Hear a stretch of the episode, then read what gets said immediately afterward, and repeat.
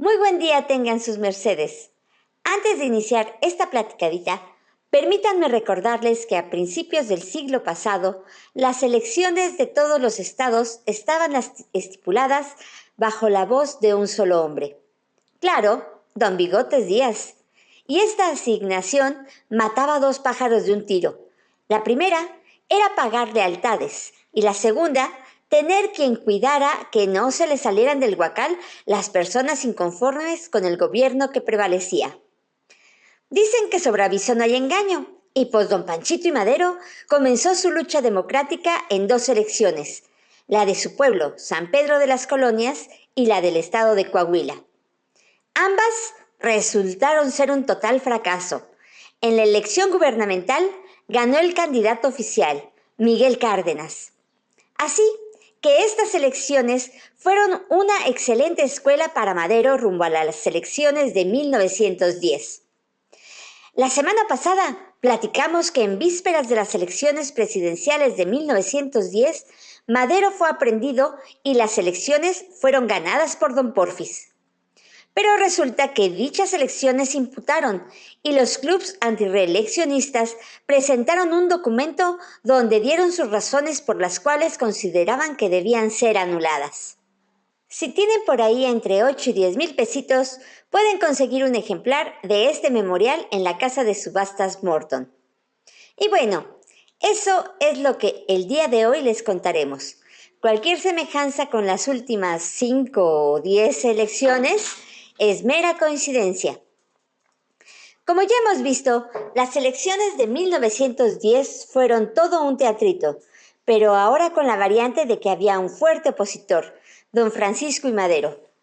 Y eso daba un giro radical, ya que en todo el país se conocía el programa planteado por don Panchito para implementar un nuevo gobierno en el país. Y en este no se encontraba considerado don Bigotes. Han de saber que una vez que don Panchito se escapó hacia Estados Unidos y proclamó su plan de San Luis, en el cual desconocía al recién electo don Bigotes, los miembros del partido antireeleccionista armaron una carpeta para impugnar judicialmente las elecciones de 1910. Y aquí les comparto algunas de las linduras que ocurrieron durante dichos comicios. 1.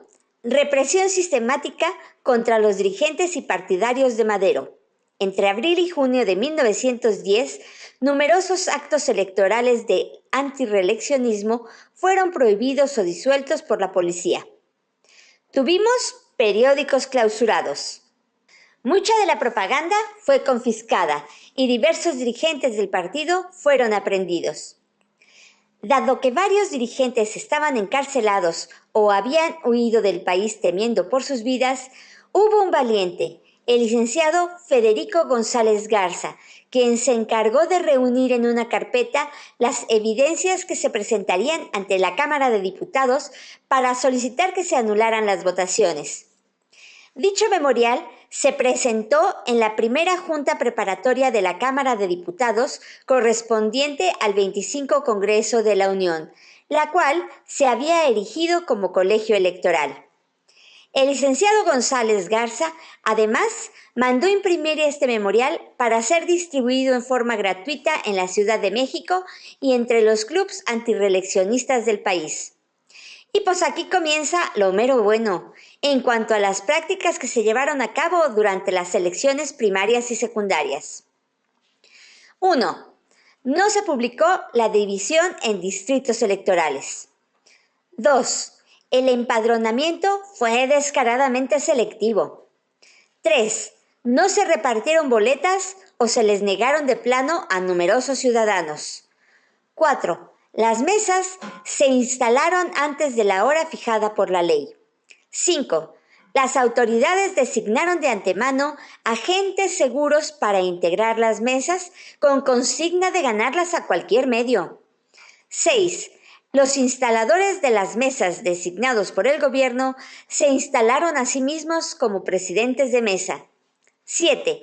Las mesas estuvieron en continua comunicación con las autoridades políticas y con los jefes de policía. 8.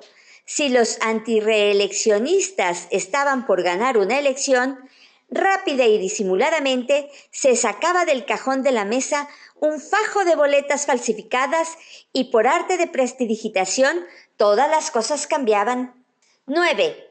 Y cuando no se tenían ocultas esas boletas, en el acto llegaba un gendarme con el rollo de falsas boletas y las ponía en manos del presidente, diciéndole, unas veces con infinito descaro y otras con absoluta inconsciencia, que se las enviaba el jefe político.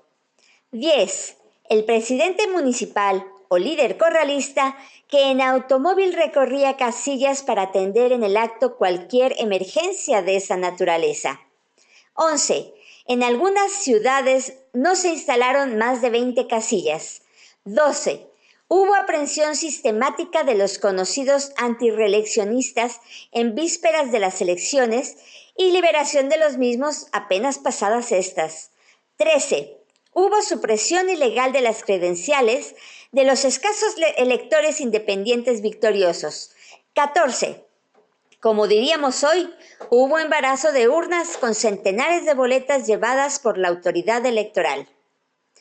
Todo esto se presentó el primero de septiembre y la respuesta por parte del tribunal emitida el 10 de septiembre de 1910 fue a los ciudadanos Federico González Garza y demás signatarios del memorial del 1 de septiembre de 1910 que no ha lugar a lo que objetan. Firman como secretarios de la comisión Genaro García y FM de Olajibel. Nuevamente, el 23 de septiembre, los antireeleccionistas presentaron documentación que avalaba la solicitud de anulación de las elecciones y cuatro días después recibieron la respuesta definitiva. No ha lugar.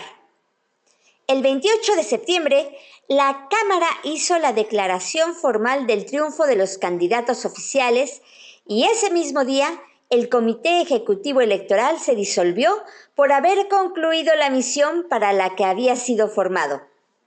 Y pues ante esta postura, los demás fueron las acciones que desbordaron la lucha armada conocida como Revolución Mexicana de 1910.